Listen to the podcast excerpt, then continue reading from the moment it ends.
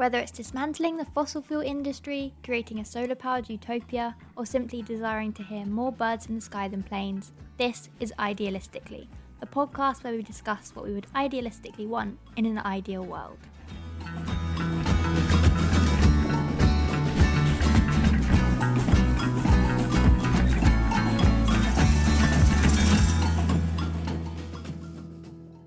Hello, and welcome back to the podcast, the place where every couple of weeks I get to feel slightly more hopeful about the world without feeling any guilt or shame about it. You know, just a, a good dose of guilt free hope and imagining. Don't we just love that? I don't actually know if I have all that much to say at the top of this episode, so I think we're just going to jump straight in. It's another guest who I get to call a friend, and I'm very lucky that I get to call them that. It kind of goes into a deep dive into how they got started in activism and why focusing on local action is so important when we want to create our ideal world. It's a great one. Enjoy.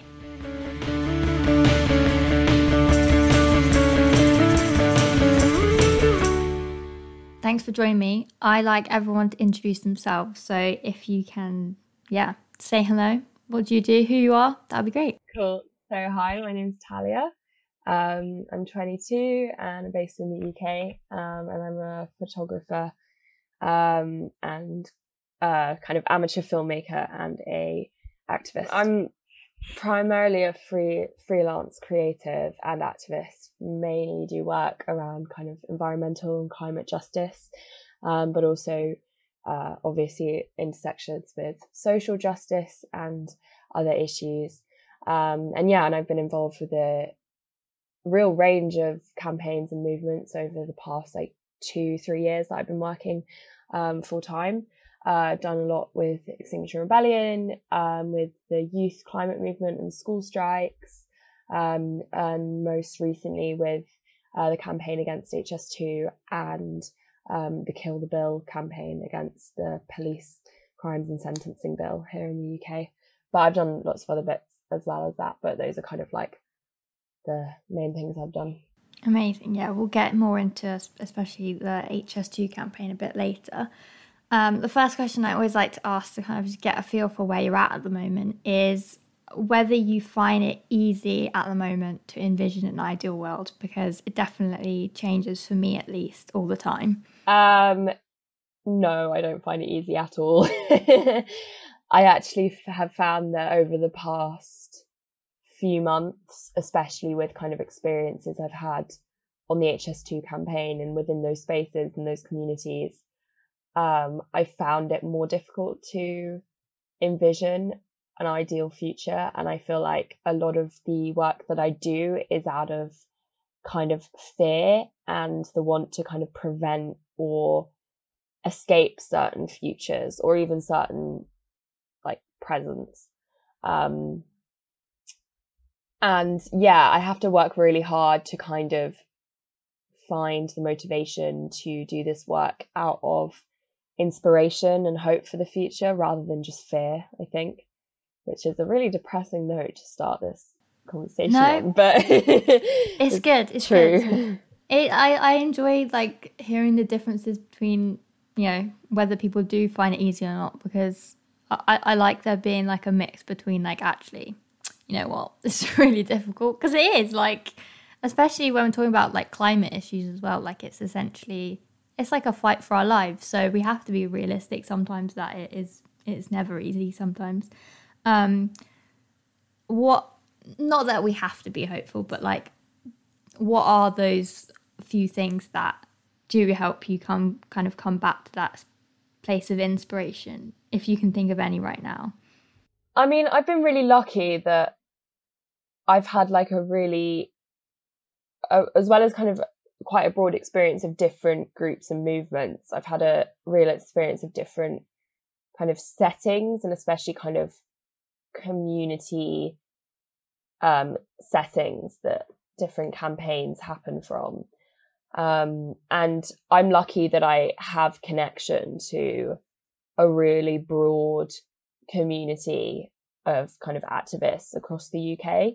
And although that I've experienced and there's kind of ongoing challenges and difficulties within that, it is a space and a community that I can kind of always come back to and I always know that I do have those people that that share my views about the world, share my um, beliefs and and kind of the actions that I take around those beliefs. Um, and it's really, you know, that I have a lot of love for that community, and there's a lot of real like strength and beauty in that, and that's something that you know can be as challenging as it can be amazing but it is something that really kind of motivates me and keeps me going. And i think definitely just the people you know i've managed i've met so many incredible people i've worked with so many incredible people. I'd say the large majority of the kind of close friendships and relationships that i have in my life now are through my activism and that's something that will kind of always motivate me and always keep me going i think. Yeah people are definitely very powerful and uh definitely keep me going as well. So, although maybe right now finding it a bit difficult to imagine a new world, if you were to, what would you say the, is the first thing that comes to your mind when you imagine that? Um, I think something that's become that I've become really aware of being like really, really important and also really lacking, especially in our society, especially, you know, in the global north, in the UK and other other such countries is our kind of access and connection to the natural world. And it sounds like a really kind of obvious, basic thing. But actually, you know, as someone who's always thought of myself as being quite like aware of the natural world and connected to the natural world, like living um, on the HS2 campaign, like in woodlands that we were defending over the past year or so, I've actually just become so much more connected to it than I could have ever imagined, you know, and that's from, you know, from me who already thought that I had quite a strong connection to it. Um, and just kind of the appreciation and respect that I have now for the natural world is just kind of beyond anything I could have imagined. And it honestly just brings me like so much joy and the stuff that I've learned and kind of the experiences that I've had in those spaces that you know so many people just don't even have access to. They don't even know what they're missing um, because we're so kind of like caged into these into like very like urban environments you know? Um, and I think I I hope that we can find a way to kind of on a mass scale reconnect with those spaces before we kind of lose them altogether you know because i just i see what a difference it's made for myself my own well-being and my own mental health and similarly for so many others. And i just like it really breaks my heart actually that it's become something so alien to us and so separate from us that we just don't even really know that we're missing that connection you know so I do hope, you know, one thing I am hopeful about, and I, you know, I think in a lot of spaces and for a lot of people, it is becoming more common to kind of connect with outdoor spaces, connect to the kind of natural world around us. But I really hope that that just increases in the future. Um, because I think it's going to be one of few things that actually kind of will be able to support people through a lot of shit that we have coming. Something you mentioned there remind me of that. There's that image that goes around that always like haunts me, which is um, the fact that we most people now can like recognize more logos and like images of corporate companies than they can of plants, and that always just like I'm like, oh god, I really want I feel like that should all be our New Year's resolution. Be all of us trying to learn more plant names than logos. I know. I was going to say, I so like I so get what you mean, and actually something that's been like a really specific thing that has been like really amazing for me is like you know, as I said, I've I've always had like I'd say considering I grew up in a city and everything, I've quite a strong connection to like nature and the outdoors and everything. But just like the last year of like living in woodlands, like living in trees, I've become like so much more aware of trees, you know, like I feel like I can see them now in a way that I've never been able to. And something that I've actually been kind of learning over the past few months is how to identify different trees and like learning the names of different trees and um and like sub sub species and everything. Um, which has just been like a kind of little thing that I get really excited about for myself. Um, but yeah, it's been really like incredible to do that and actually just be like, whoa, trees, like look at these trees. I remember reading about that in um, Braiding Sweetgrass and how it kind of it basically opens up a whole other part of this world. Like you suddenly it's like oh i now can like you know i have this relationship because i can name these plants and i can name these trees so yeah it is really special. And i also think it's like it's a relationship that will be like forever growing like it's never going to stop you're always going to learn more. So yeah that would be very nice if we can live in a world where we all we all have that relationship.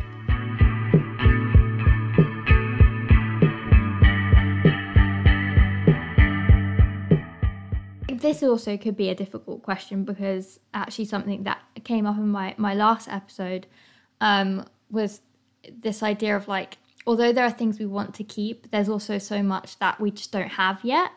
Um, but if you're able to what are some things that you would like to keep from this version of the world and take into the future if there is anything? That's that's interesting. That's not something i've thought about much before. Um I like I like the pause of the the contemplation. yeah, I don't know. It's difficult because I feel like there's so many things, but then it's like it's difficult to find anything that also doesn't come with some kind of sh- shit, you know. um, oh God, I don't know. That's a really difficult one from this version of the world. I mean, you know, I think is so like I think technology and kind of social media is like a real blessing and a real curse, you know? And I don't think I think that it's like, you know, we're really pushing the limits of of where technology should should be and where it's going. Um I but I think I'd like to take a version of our kind of online existence and social media. I don't think necessarily what we have currently because I think that actually a lot of the time the um, kind of negative impacts of it outweigh the positive. But I do think that actually there is a lot of a lot of positive and a lot of like uh, usefulness from in technology and social media. And I think especially when it comes to kind of like the work that I do, definitely I wouldn't have been able to do and wouldn't be able to do in the same way if it wasn't for social media and technology. And I think that like it's really enabled me to connect with so many more people and groups that I could have ever imagined. Um, and it has like it enables us to create these like really incredible kind of global communities. Um, so I think elements of that, I think I would take forward, but I mean, honestly, I don't I don't even know where to start when it comes to kind of like reducing the negative impacts that social media especially has on us and like whether you know we it has gotten out of control um and it's just going to be kind of more downhill from here. But i think that there are some really powerful aspects to it that i think it would be a shame if those were completely ruined by kind of where we're heading with our technology. When it comes to climate and social justice issues, we often have to take, you know, the whole global perspective into account. Um, and social media and the internet does sometimes allow us to do that. So it definitely does have its benefits, like you say.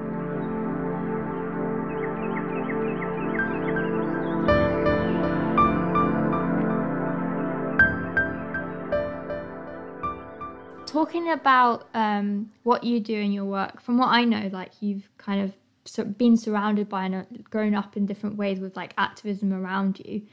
Um, so it'd be great to hear a bit about that. But also, how do you think like your vision for the future, in whatever way that is, has kind of changed as you've grown up within those spaces? Yeah. So I mean, I was kind of the way I see it is that I was kind of like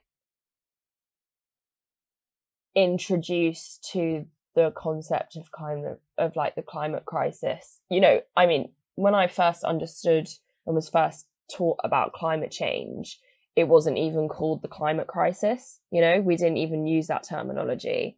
Um, and you know, in I feel like in the youth mo- movement, a lot of young people talk about the their kind of like waking up moment, the moment that they first heard about the crisis, the moment that they first like understood how bad everything was. And I think for a lot of people that came with the the 20, 2018 or 2019 IPCC report, you know, kind of around the time that, that the youth movement really took off.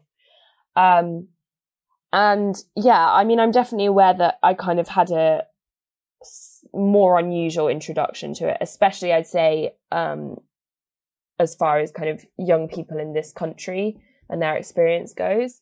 Um, obviously, there was there's been a, a real history of environmental campaigning and activism in this country going back to the 70s and 80s, um, and even before, perhaps.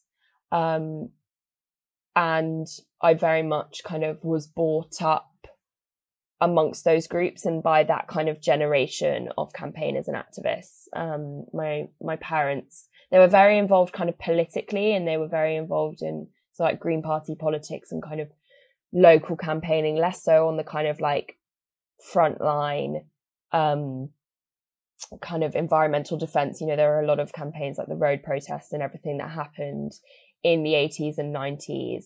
Um, a lot of direct action. They were less involved with that. Um, I mean, partly my mum wasn't in the country at that point, but they, you know, they have had involvement and they have a kind of connection to a lot of people that were involved in that. And so I kind of grew up with a real understanding of those movements and knowing all about kind of friends of family that had been very involved um, and all of that. And so, and, and kind of because of that, because of what my parents did, because of kind of the world that they lived in, the people that they engaged with, the work that they did, everything. Um, I never really had a moment where I kind of learned about climate change, learned about, you know, environmental destruction, social destruction, species loss, all of these things. It was just kind of something I was always aware of because it was a very fundamental part in which my family's life kind of evolved around. And so, yeah, you know, I mean, it was interesting to say the least, growing up in a society that really didn't acknowledge these things at all. I mean, like, you know, it wasn't spoken about at all until about four or five years ago within my lifetime. Um, it was extremely niche. So it was in a lot of ways kind of very strange and difficult at times growing up in a society and also just like in my direct surroundings. Like we didn't, the part of Oxford that I grew up in was kind of much more privileged and kind of relatively more conservative than other parts where a lot of our kind of more activisty friends lived. And so I didn't go to school with anyone that kind of whose family was like my own, um, or who kind of understood about these things or had an awareness or anything. Obviously, when I was younger, like climate change was still there, all of these things were still happening, but it wasn't, there wasn't that kind of urgency and that kind of concept of it being a crisis within kind of the global north, you know? When you're talking about like having a moment, like in a way, like having like a light bulb moment is kind of a privilege. Yeah, yeah, because we are sheltered from it, you know? So in some ways, I'm grateful that I wasn't because I feel like I've had a much more realistic understanding of the world that I lived in. And that's definitely like enabled me to go down the path that I've gone and like live the life that I'm living, you know? Um, whereas I think for a lot of people, there's still a lot of fear and denial around that. I think growing up, I definitely saw it as something that like we just chose to do because that's just what my parents did and that it was actually kind of difficult and it made me kind of like different and a bit of an outsider to a lot of people. So it wasn't necessarily a good thing. Like there was a real lack of community in it for me. So I really kind of like resented it in my teens and just kind of was like, I wish I just didn't have to know about these things. I wish I could just be kind of normal, you know? Um, and then it wasn't until I moved out, like went to uni, got involved with the youth movement, got involved with XR, like found a community that shared those same views and practices and everything that I actually kind of became motivated to connect with it again and engage with it again, I think. And, you know, and at that point, it then was suddenly like, hold on, we're in a crisis, you know, it's not just shit that's happening like places far away from here. It's a global crisis that we all need to be engaging with. I so I guess like the shift for you was you know you're kind of already awake to it it's just waiting for everyone else to be woken up yeah and in yeah i think definitely like for my generation and people our age like it was just no one spoke about it you know and i was always kind of picked on for being like the hippie kid and for kind of you know it wasn't seen as like a good thing to care about the environment when you're a kid or a teenager you know it seemed kind of weird and like yeah so it was definitely like finding people that kind of was similar to me in that sense that really kind of motivated me.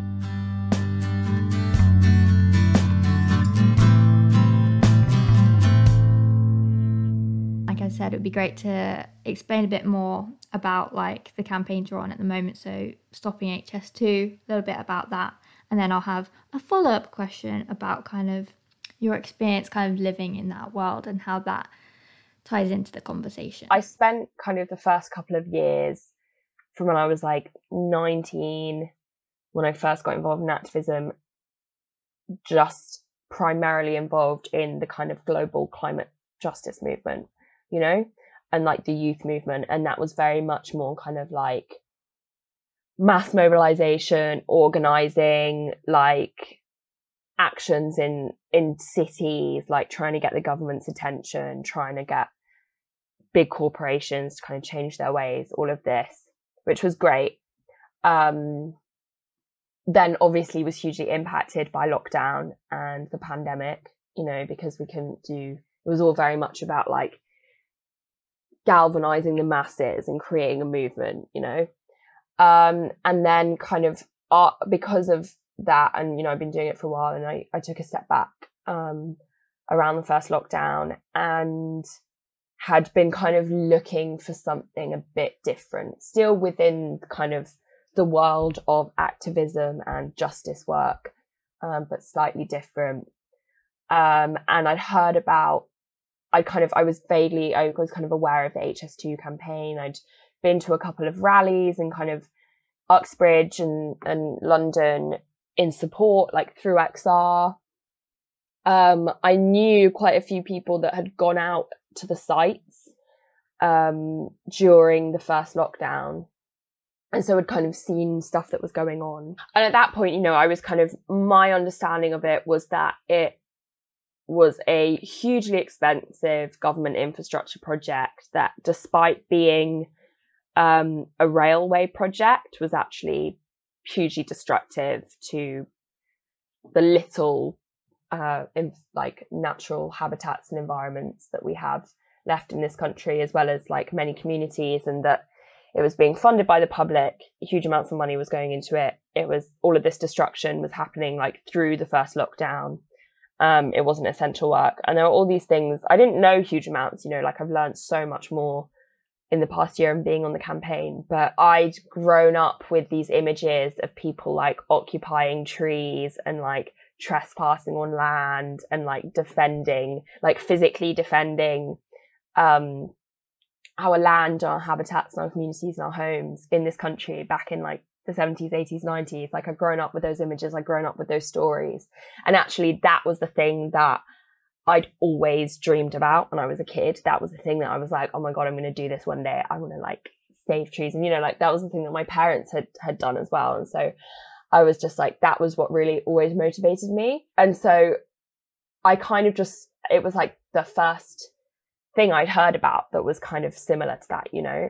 And so I got, I went out just after the first lockdown finished in kind of May 2020. Um, and at that point, there was maybe like five or six camps set up in woodlands between London and Birmingham, woodlands that were like going to be destroyed by HS2. Um, and there were people, there were like dozens of people on each camp, like occupying those spaces, living in the woodlands, like physically defending that space and that land. Um, and so I went out to a couple of them and I just kind of, you know, I got hooked straight away and then ended up spending most of the summer out there and then most of the autumn to like December, you know, from kind of June to December, I was on site more than I wasn't. Um, and then, you know, just becoming completely involved. I mean, like my whole life 24 7 living working everything i was doing was part of this campaign within these communities um, that was so much more than just resisting this um, the destruction being caused by this project. You know it was about these people like all of these people from so many different backgrounds kind of coming together and creating the spaces and the ways of life that we kind of want to be living that we believe is is better that we're kind of craving almost. And especially you know during lockdown when the whole world just seemed to flip on its head and everyone was so isolated and alone like living in these outdoor spaces with a community was just so incredible. Um, and actually felt like you know like all the work I've done within the climate movement has been so amazing and I've you know there's been so many ups and downs but I've loved it all. But really being on that campaign was the first time that I felt like I was definitely in the right place doing the right thing. Like it felt the most real, it felt the most impactful. And especially after kind of seeing how lockdown had affected the climate movement and how it all was just suddenly online. And I was really just kind of like, what is that? What are we actually doing here? Actually being in those spaces was just really life changing, you know. Um, I think it was the most kind of grounding experience that I could have for my activism. Um, because I think actually, you know what, we get so, we spend every day, day in, day out thinking about these kind of global crises and these global issues. But I think we get so disconnected from them because we have the privilege of not having to live them, you know, in this country. And I think that actually that is a real disadvantage in our work, especially when it comes to kind of international solidarity, like our connection to the global movement.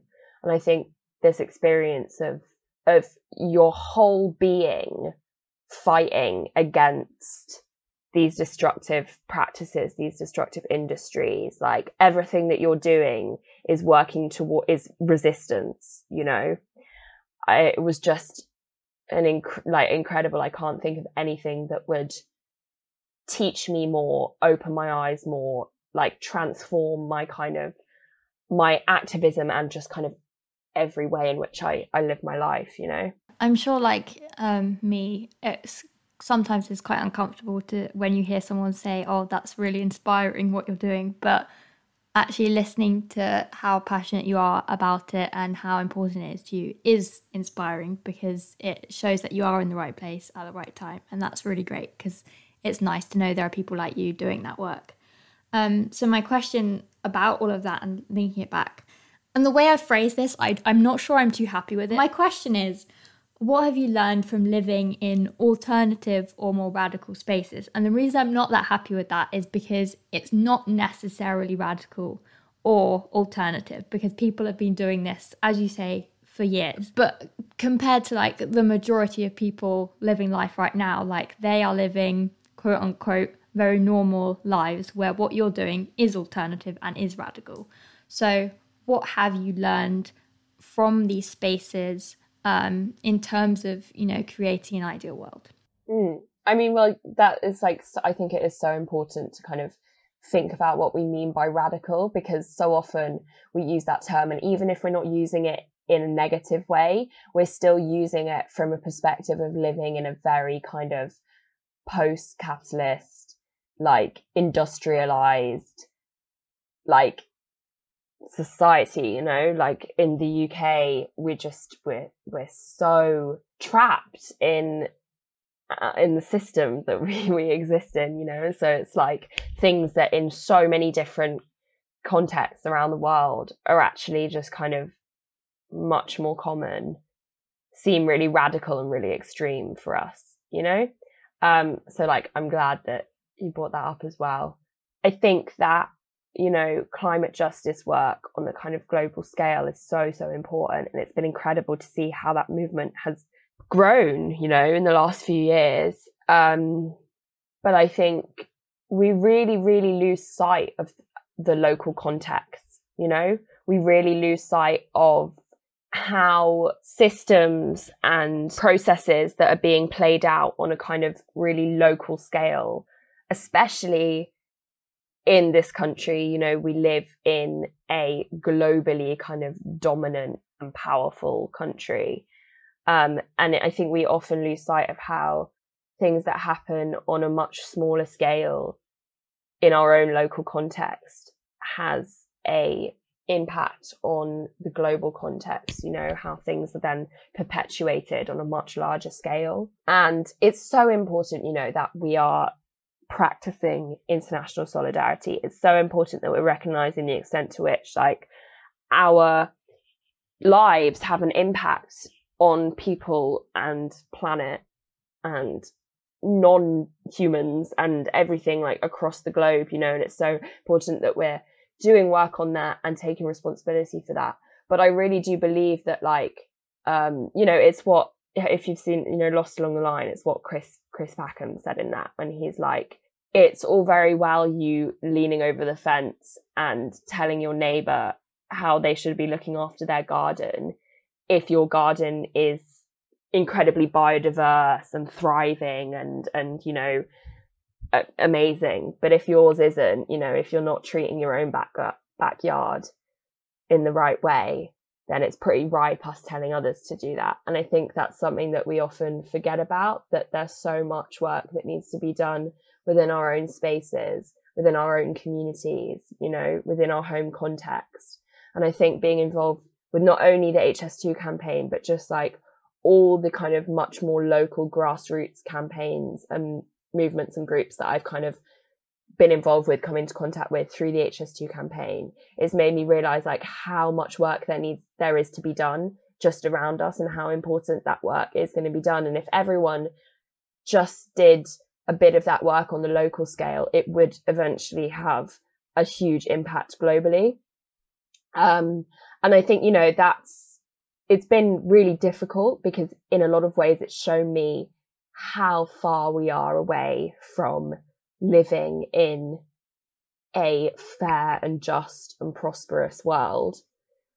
Um, but it's also shown me like how important that work is, like how much work we have to do, but also how much impact you can have and how important that work is and how much you can learn and and contribute by just doing it in your immediate environment you know, I think for me, I definitely got to the point where I was like, you know, I've been doing this for two years. I don't really know where it's got me. I'm just going to sack it all off and go and live in the woods. Kind of like I'm going to start from scratch. You know, I'm going to completely uproot my idea of, of activism, my idea of justice, my idea of, of what this work is and start from the basics. Try and find a community to do this work with. Try and challenge these things within that community you know trying to trying to achieve it in my own life you know because it's not just about like how sustainable you're living but it's also about whether you can practice what we preach you know when it comes to like sus- sus- like sustainability and like well-being and in our relationships and not perpetuating like oppressions and and everything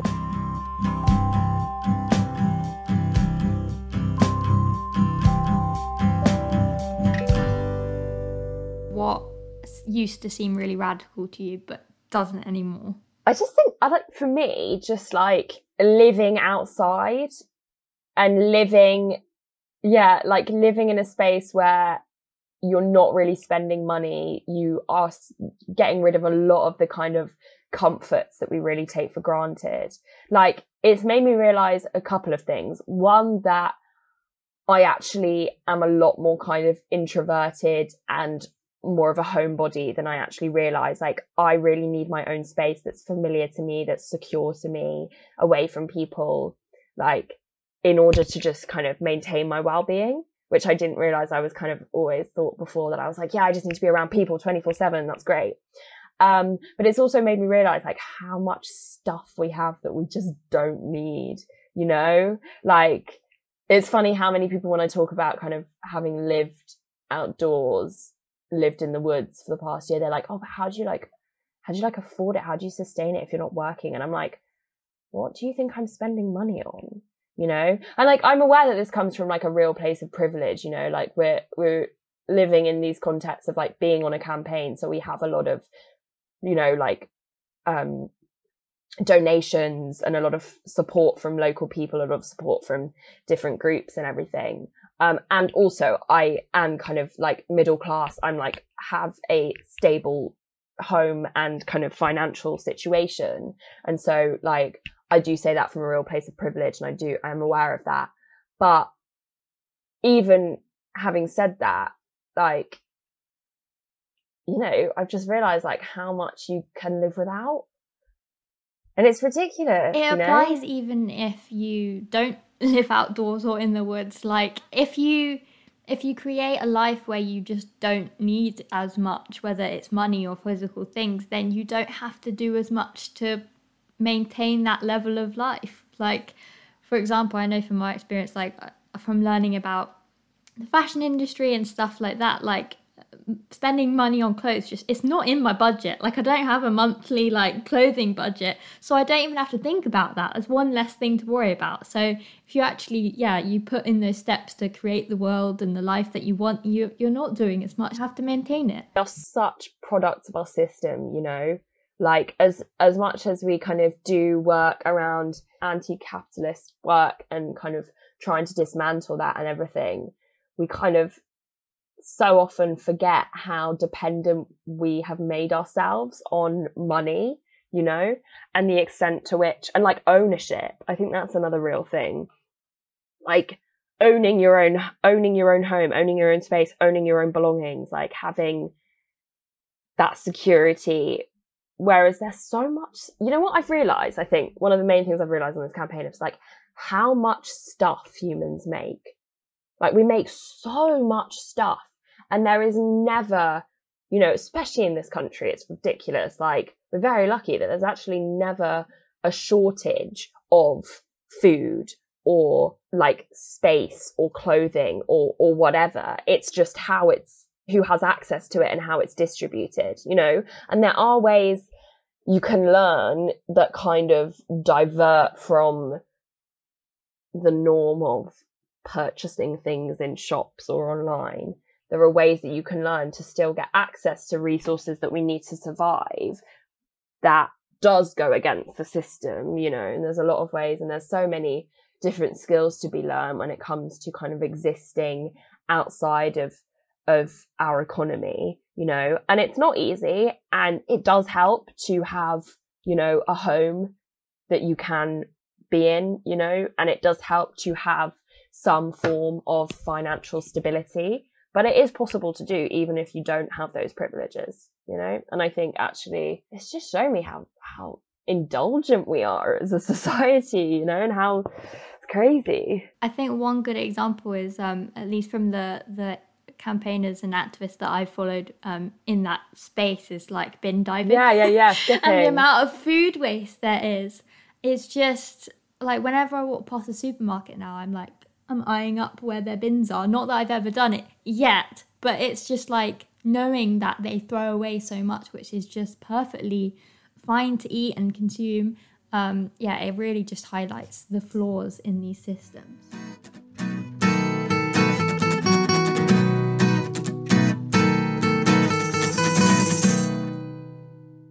Fun question.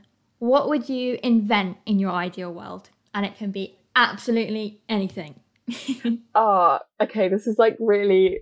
This is quite random. I'm literally just kind of semi thinking it up on the spot. Okay, I'd invent some kind of software that shows whether it's like a film or an image or a piece of writing or a piece of audio, whatever, you know, can on the spot come up with some kind of content to show any individual in the world that will make them understand why capitalism is a bad thing, understand neo-colonialism, the history of colonialism, understand systems of oppression, understand how that plays out in their lives, understand how it's shaping the world that we live in, and have that want and motivation to dismantle those systems and take action.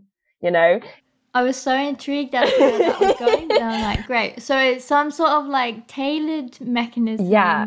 Yeah, that will create something that you know will hit them. Yeah, literally, because this is a thing, because I spend so much, you know, as a creative, as someone who does like the majority of my activism work revolves around like media and content creation and making films and taking photos and everything. Like, I spend so much time just being like, how can we reach people? How can we reach people? Like, how can we break the bubble? How can we change people's mindsets and everything? And I'm like, imagine if we had some kind of software that could just do it just like that, like some kind of like artificial intelligence that just would be able to read people's psychology, read their history, read everything about them and just be like, right, you need to see this. This will change your life. This will get you acting.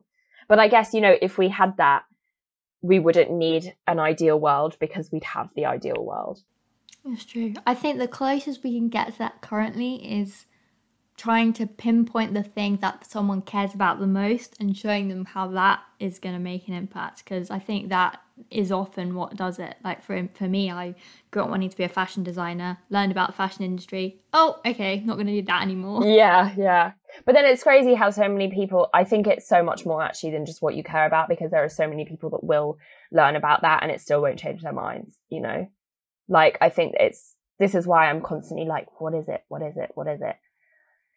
I'm actually quite impressed with myself that I came up with that because I feel like that's a fucking sick idea. If anyone listens to this episode and knows anyone that's making something like this, hit me up, please.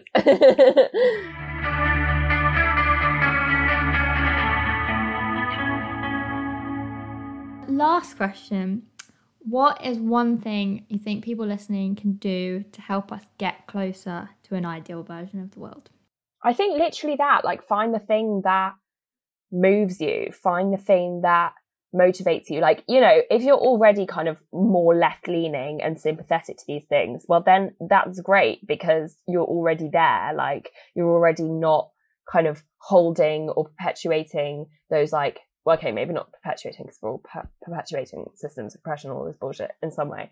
But I mean, like, you're not, your mind's in the right place. So I think just find the thing that lights that spark that motivates you. Like whatever it is even if it's something completely personal completely selfish that like is nothing to do with other people or the greater good like anything that lights that spark that fire in you to take to take action you know to seek action i think is so so important. And also just like cherish that you know whatever it is like really cherish that. So like for me you know i mean there's so many things but like photography is is the thing that I always come back to because it's something that I'm so passionate about and it's something that I know I can always use to kind of like create good and do good and that also really nourishes me um, so I think that's really really important. So yeah. if you're heading in the right direction, just keep on going and don't stop. yeah, yeah, yeah, all that.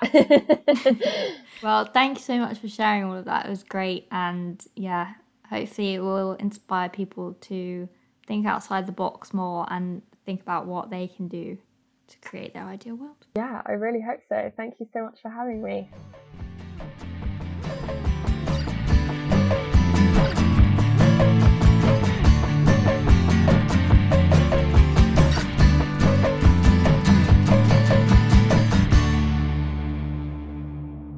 As always, if you enjoyed this episode and want to follow the podcast elsewhere, then you can find it on Instagram at, at idealisticallypod and on Twitter at, at idealisticallyp. You can find me at, at Tolmeia, which is spelled T O L M E I A. And all the information, book recommendations, everything else you could ever possibly want will be in the description to the episode. Please feel free to leave a review on whatever podcast platform you are able to like, share, send it to your friends, send it to your mum. I will be forever grateful.